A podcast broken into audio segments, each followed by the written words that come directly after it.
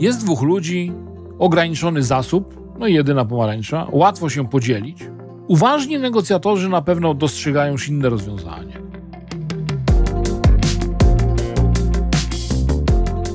Kompromis jest słowem w języku negocjatorów częstym, ale jednocześnie niezbyt lubianym.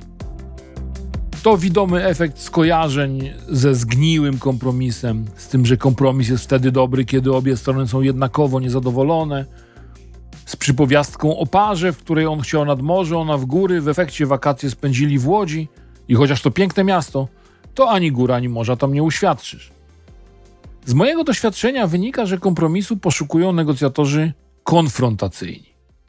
To jest tacy, którzy starają się szybko wyznaczyć pole gry, następnie na tym polu oznaczyć najważniejsze kwestie, często jedną, i te najważniejsze kwestie poddawać dyskusji.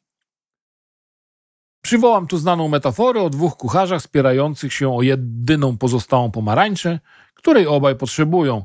Jeśli przyjmą strategię konkurencyjną, wcześniej czy później pójdą na kompromis, czyli podzielą owoc na pół lub w inny uzgodniony sposób. To będzie właśnie kompromis. Otrzymają to, czego potrzebują, jednak w mniejszej niż planowali ilości. Będą musieli zatem dopasować swoje plany kulinarne do rezultatu negocjacji.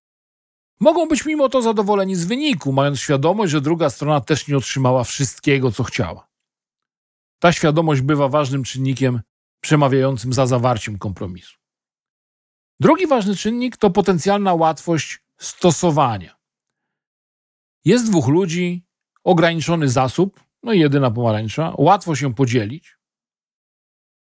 Uważni negocjatorzy na pewno dostrzegają inne rozwiązanie. Jeśli zainteresowani sprawdziliby, do czego ów owoc ma posłużyć, dowiedzieliby się, że jeden kucharz potrzebuje skórki do przybrania tortu, a drugi soku do koktajlu. I że w zasadzie nie ma między nimi sporu. Warto też zauważyć, że choć kompromis nie ma dobrej opinii, to jednak należy uznać zalety, jakie w negocjacjach oferuje.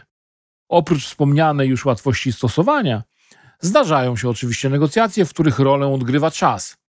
I wtedy łatwa i zrozumiała obustronnie strategia pomaga dochować terminów. To nie znaczy oczywiście, że należy się spieszyć. Przy zawieraniu kompromisów warto też dokładnie znać wartość swojej zgody i zgody rozmówcy. Ich równoważność jest warunkiem udanego zamknięcia negocjacji. Nie wyrzucajmy zatem kompromisu z naszych negocjacji, ale nie ograniczajmy się także tylko do niego.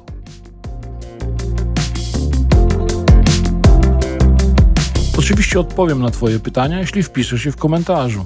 Chciałbym Cię zaprosić do zajrzenia tutaj od czasu do czasu. Będą tu się pojawiały na pewno nowe treści. Jeśli chcesz, to po prostu dopisz się do subskrypcji.